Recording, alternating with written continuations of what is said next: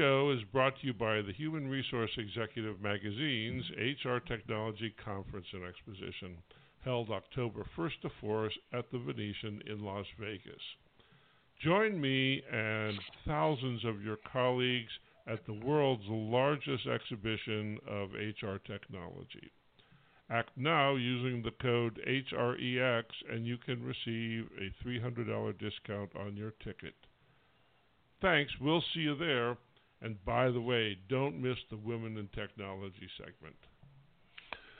Good morning and welcome to HRExaminer's Executive Conversations.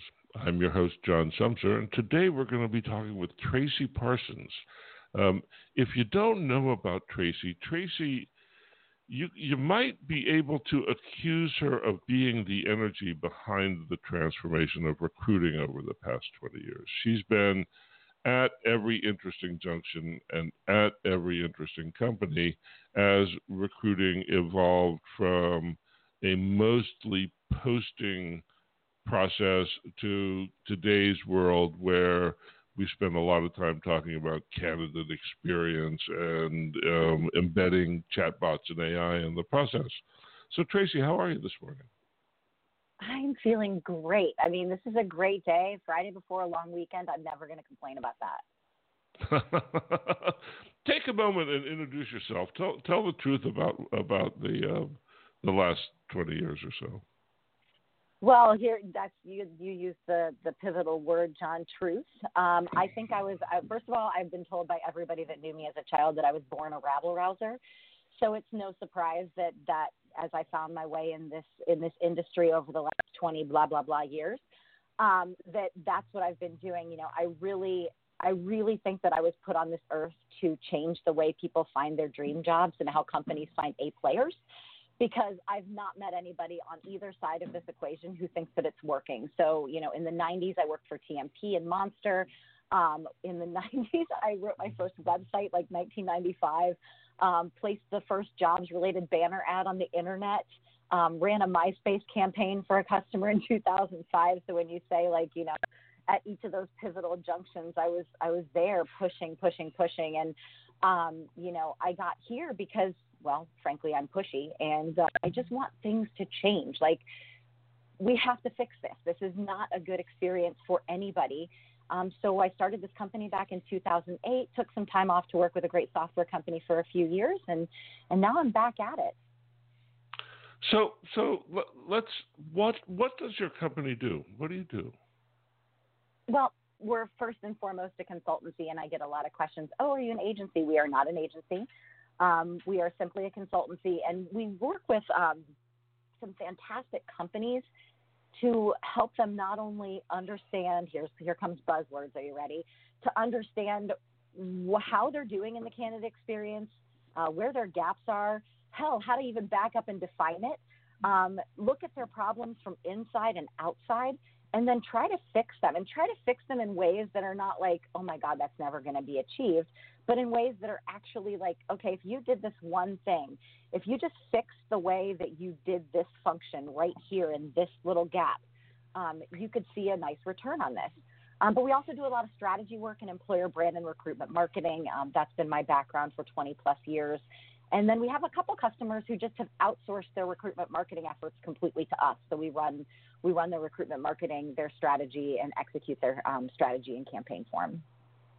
So you said something at the top that, that I want to come back to. You said nobody's happy with how this is working. Recruiting has like a 50% failure rate. Why do you think it's so broken? well, I think that I think that a couple. I think a lot of things. Um, I, I saw some statistics over the last couple years that uh, 90% of people, according to LinkedIn, are open to a job, right? So that's essentially everybody. I mean, if we're if we're you know rounding up, that's the universe, and three quarters are disengaged, or I'm sorry, two thirds are disengaged at their job, according to Gallup. But Jive told us a couple years ago that 20% of people would rather wait in line at the DMV all day than apply for a job. So they're open. They're not thrilled with what they're currently doing, but they just simply can't even with what we've created. And we've created these things to appease hiring managers in the companies. And I look at like even I looked at I had a conversation this week with a customer about what I've been calling employer bland. Um, we keep telling people that we're innovative and we're team focused and we're customer first, and we don't tell them what that actually means. And we really, when you think about the the journey, again, buzzword, sorry, but when you think about how a candidate flows through um, what we give to them, we basically open the floodgates to tell everybody how amazing we are. And then they get excited, but we don't tell them the truth, right? We don't tell them the good, the bad, the ugly. We just tell them the yay, sprinkles and glitter. And then, by the way, if you really want to get through here, you're going to have to sit through this horrifying application process. And then we might call you back. And all that branding that we've done up front immediately stops after we get you in. Like it's just we cannot we cannot continue to do this like it, it ends up with those failure rates that you're talking about john because we set the expectation in one spot we get them through this bad experience and then we get them in and it's not what we were sold. It's not what the candidates were sold. Um, and there's just a myriad of problems that i see in how we just constantly try to campaign problems away um, as opposed to really addressing the problem. That's interesting. So you think if I were to if I were to cut to the chase on what you said, you think the problem has to do with the fact that recruiting drops the ball at the moment that somebody gets hired. Well, it, I do believe that not because their their job is over. Like if you look at, I was laughing the other day. I was looking at, you know, everybody keeps talking about the recruitment funnel, and and the funnel literally ends at hire. Like there's a little arrow that says hire. That's the end of the funnel, and it assumes that people die when they're hired. Like nobody dies when they're hired. What are we doing to keep them engaged in the workforce? What are we doing to make sure that they are, you know, that they're equipped with the information that they need to start on day one? That we are running, you know, I, I've been talking about, you know, talent experience versus candidate experience because that's one side of the equation. Then there's the employee experience, which also is not really dialed. So we have to start looking this as a holistic person, like pre-hire to post-retire. So how do you do that? How do you do, how do you do that? Because because from what I can tell, there's nobody in the recruiting world who is raising their hand and saying, "I want to do work after they're hired." Right, and, and, and, and so so it it um, it ends up being the recruiting department blaming the rest of the organization, and and yeah. people already people already don't like the recruiters. So so that's well, not really an interesting solution. So, John, what you're getting to is what I think the crux of the problem is. There are handoffs that don't happen because most of the big enterprise companies, I mean, they have internal comms.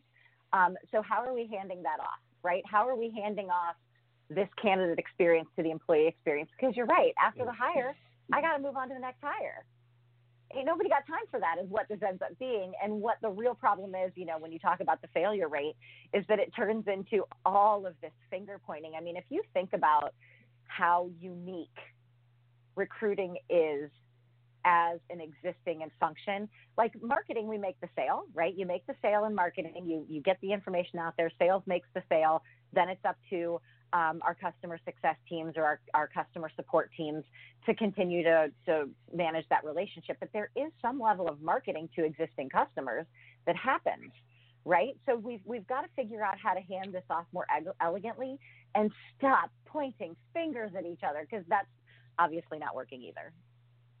Well, but but when you don't point fingers at each other, you take responsibility. So so I'm waiting for somebody any anywhere. Well, no, taking resp- taking responsibility is kind of easy. Um, and being responsible is kind of easy. Waiting for somebody to insist that you do it is hard. Um, and so, so I'm go. waiting for the recruiting department that goes, "Oh, our work couldn't possibly be over when we hired. We just birthed, we just birthed this new employee, and we've got responsibility for the new employee for some amount of time until they are up and running and fully productive, for instance." And it's, it's um, really interesting because, yeah, you're right. You're right. One of my customers is actually working on that. Um, if you're unfamiliar with the work that's going on at Children's Mercy in Kansas City with Molly Weaver, um, just pay attention to what they're doing. I, I really, we went in and did a complete talent experience redesign for them, and they're in the process of implementing a lot of pieces of those recommendations, and a lot of it is about okay, we've we've got them, we hired them. Hey, let's look at how we're onboarding people. Hey, let's look at that first week. Hey, let's look at how our hiring managers are going to behave after the fact, and what are we doing about review, review cycles, and how are we um, how are we uh, promoting and elevating people internally so that they continue to be advocates for for the hospital. So I think that there are a few early adopters out there who are really thinking about the long tail of this because you and I know full well that turning people over is horrifyingly expensive and it does nothing but just, you know, double and triple rec loads. Well, it's really interesting. So you know, I spent I spent some time in Japan looking at recruiting in Japan, and attrition in Japan is three percent a year as the result of attrition being 3% a year, um, the total cost of the HR department is like a third of what it is in the in the states because what drives the cost of HR is uh, attrition rates and churn, um, and so yeah. so so you'd be tempted to think that that that people would go, oh, Right, we're causing that problem. Recruiting is causing the attrition problem. I mean, I mean that should be a bumper sticker. Recruiting causes attrition. Um, um, and and I don't and, know. Hmm. I'm a, I don't know about that. I wouldn't. I, again, I don't think this is. I don't think this is black and white. I think there's a lot of gray uh, in that. Um, but recruiting could help cause less re- attrition. Um, I there's think, there is nobody in the organization who is better positioned to identify what actual quality means in the organization and measure it. Right? They just Correct. have to they just have to stand up and take responsibility for it. But but, but without that idea of why do hiring managers let these people go, which is a quality problem with recruiting. So it's just like follow up from any other function. You bought our product, yeah. and now we want to know why you're not happy with it at month ten, right? And yeah. and so and so so it is recruiting's job, I think, to understand why their work fails, um, and to document yeah, and it and to measure it. There's a big it. opportunity there. Yeah, yep. there's a huge opportunity there. So, do you use AI in your work? You know, I'm I, a little. Um, I I go speak at a few conferences a year, so I use voice recognition uh, to do some scripting on my speeches. And uh, recently, I just uh, posted a, a, uh, research piece that was pretty well received on six of the players in the chatbot market, and I had a lot of fun doing that, like just watching everybody's demos and and seeing what was out there because I um, I really got to spend time trying to trick the robots, which was fun for me. And uh, some of them are very very smart, and others are pretty darn easy to trick. Um, but I'm a huge huge believer in AI and machine learning. I think that that is our future. And I think that there are so many things um, that we can have the robots doing that we're either terrible at or don't want to do, right? You were just talking about that, like, hey, we have this failure rate. Um, why are we having that failure rate? What do we keep doing over and over again? And let's unleash some machine learning on that. Like, let's let's talk about how um, robots could be doing dispositions because we're really, really terrible at that. I mean, we don't do it uh, elegantly most times because, frankly, that's the worst part of the job is telling somebody that they were not hired. Um, and honestly, like the re- robots could send that message, and they could also like overlay some machine learning to tell the candidate who wasn't selected like how they stacked up against the people who were. Like I think there's an opportunity for us to start building a little bit more um, relationship based communications using our robots, and then like, let's be honest.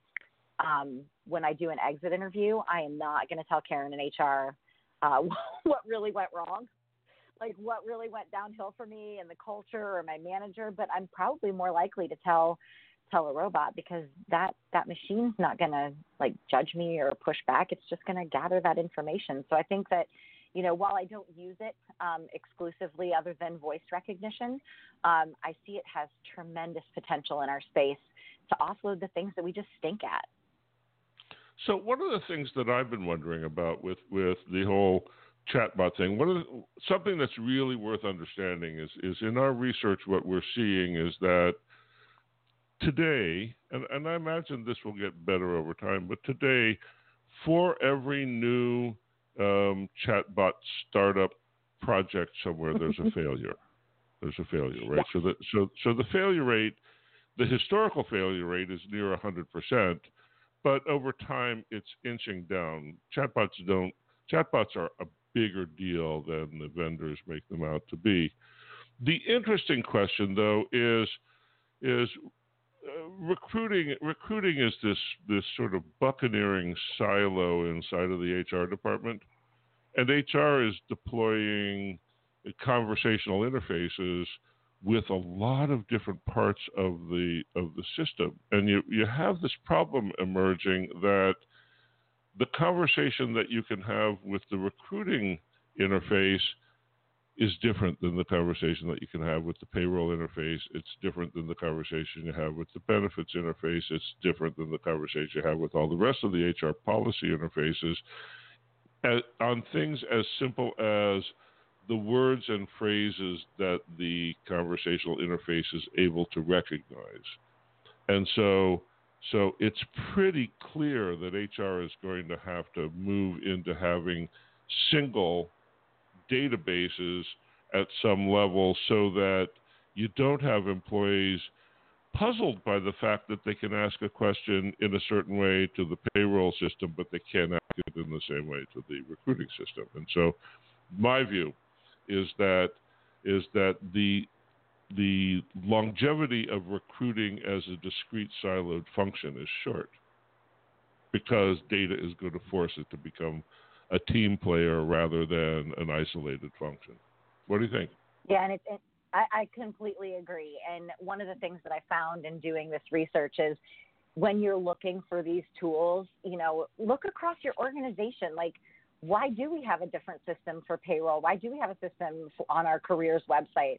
Um, and then on our corporate website, like they're all different and they all have different um, levels of strength in the natural language processing area. And that's what I really wanted to look at. Like, who can I who can I have a conversation with that makes it feel like it's a person versus like when you'll you'll have a conversation with some of the some of the chatbots out there and it's like okay select one two three or four. And if you put the words that associate with that whatever four is if you type like monday um, it's like i don't understand your answer. But the really good ones will you know understand that natural language processing but i don't like this siloed approach to buying anything. Like that's one of the things that we keep getting wrong and one of the things that actually we're solving as a as a side offering um, I'm one of my partners is an amazing uh, technologist, so his ability to tie systems together um, has been really, really powerful for our customers. But stop buying things in silos. Like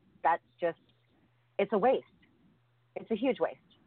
Well, it, it may be a waste, but but there are no observable providers who cover it all well, and there, there's the you know there's the the classic suite versus best of breed sort of conversation here, which is mm-hmm. which is something that's really good at doing recruiting may not be that good at doing um, uh, payroll, and and what you want is consistency at certain levels of the interaction. It's just like having a standard interface anywhere else. Having a conversational interface that can tolerate the same level of um, interrogation is is where we're headed. And right now, I, am aware of companies that have 50 different chatbots running inside of the HR department. Oh, my. Um, 50. 50. oh wow. Well, well, you know, there's a bunch of different components of sourcing, so you can have you can have um, uh, you can have four or five just in the sourcing model before you get to. Yeah, but fifty's intense. well, but but but but but but you know, this is this is HR, and and a decent sized HR department probably has 300 different pieces of software that that it uses yeah. to do its job, and so 50 might be intense, but 50 isn't anything like the total problem. Um, yeah. Right. So I don't think 50 is the I don't think 50 is the ceiling. Um, okay. And and that means that there are going to be companies born that integrate all of that stuff. They just aren't exactly. here yet because that question of how do you tie all of the HR systems together into a single conversational interface um, while keeping the people in the silos happy with the results? That's a super challenging technical question. Um, oh, yeah. So, so what are the big questions you're trying to answer? Well, I think the you know I, the thing that I wake up thinking about every day is how are we still struggling to treat like candidates like people, while we still wonder where all the good people are. Like there's this dichotomy that I will I will sit there with a TA leader, a recruiting leader, and sometimes a, a C-suite leader, and like, yeah, man, we just can't seem to find any good people. And then I look at them and I was like, well, have you looked at what it's like to to apply to work here? Like nobody's doing this because you treat them like garbage. Um, and I was I was blown away because you uh, there's not a day that goes by that you don't read some sort of insane blog post about you know hey candidate behave this way hey candidate behave that way um, and I'm starting to write a series on hey employer you should think about these things too um, you know, think about things like if you're telling me as a candidate to be on time for an interview, you should be on time for an interview. And, um, you know, wh- why are we still struggling to treat candidates like people that we want to work for us? Yeah, that's sense. interesting. Sure, sure, it makes all the sense in the world. Um, um, so, tell me some of the things you do to solve that. Well, um, one of them is like when we're going through all of this candidate experience design and employer brand stuff. Um, I've determined that we've put every um, all of the friction points because again, this should not be a frictionless experience.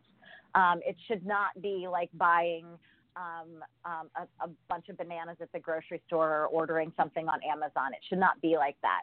Um, because it's not like toothpaste. You can switch brands, right? Toothpaste, you can switch brands. And if you don't like it, you can toss it out and go get another one. Um, so there's got to be some level of friction in the transaction of hiring somebody or getting a new job. My problem is that we have put all the friction points in all the wrong spots.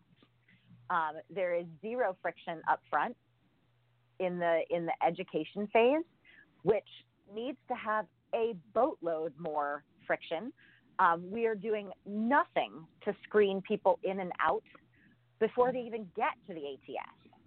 And then we've decided to put all of our friction in the ATS and the interview and the offer. That's not where the friction goes, not where all the friction goes. Um, so, what we're trying to do with our customers is help them completely rethink that experience. So, some of my customers have focused on updating their career site to be more screen in and screen out. And when they talk about their employer brand, it's not all sunshine and roses, but it's not doom and gloom either. It's somewhere in the real middle, right? This is what you're actually going to do at this company for us. And here's the good parts, and here's the tough parts. And if this sounds like something that you can accept, Lord help us, we want to talk to you. Um, and then streamlining that application. I mean, I I can't tell you how many times I've talked to a customer that says, "Why do you need somebody's social security number at that point?" You don't. You need it when they get to the uh, to the um, background check. So collect it then. Like they're already invested. So there's there's all of those things that we're trying to really put the friction in the right spots to impact that ultimate downstream um, experience of hiring somebody to get them to stay and stick. Cool. So, what do you think the ethical issues are in this world that you're operating in? Well, that's that's the big one. Like going back to how we treat talent. Um, all I see these days is just some serious bait and switch.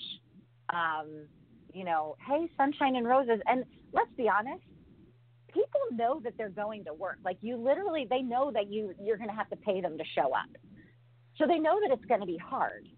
But here's the problem: we keep over promising, over messaging, trying to message our way out of like bad glass door reviews instead of really fixing the problem. And one time I um I actually had a perfect candidate experience, John, one time. It was perfect. Like they were on all the best places to work lists and they were on all the places that I wanted to see. And I talked to customers and I talked to people who worked there and everything was adding up. And the interview and the application, everything was simple. it, the friction was where the friction needed to be. And I got there. They onboarded me like like a champ, and I quit nine months later. Why? They bait and switched me. The employee experience was not what they were selling. So the the sad thing about this, and why I think this is totally unethical, when we put out there something that we believe, eh, you know, we believe is going to attract people and get them in, and it's not true, but then we force them to sit, stay for at least two years, or we're going to label you a job hopper. It's not ethical. Yep. Like Yeah. you have to tell them the real story. That's you have great. to tell them the real story, right? And if you don't tell them the real story, by God, you better stick around for two years, or me and my peers are going to call you a job hopper, and we're not going to let you into the next thing. It's me. Wow, that's awesome. That's awesome. Thank you for bringing up something that, that I've been asking this question for a year now, and no, nobody has come close to. Oh yeah, this whole thing about telling the truth. so, so thank Hey, thank you for that. Well, as I as I've been told frequently, what I'm and I, I believe what I'm saying is not rocket science, but somebody was like, you know what, Tracey, common sense is not necessarily common practice. Yeah. So, what makes your company different? We're we're we're cruising up to the end here. What makes your company different? Yeah, I think. I mean, I- I really think that the key differentiator for us um, is that we come to the table as voice of the candidate, right? And so we're coming at this from a completely different angle, and we always talk about like how we treat our candidates, but we don't really talk to our candidates. Um, you'll see a lot of messaging out there that obviously nobody talks to the employees or the candidates. Um, so we're trying to come at this from a slightly different angle. And we have some pretty badass tech that we're developing uh, around internal mobility and um, candidate experience and talent experience indexing.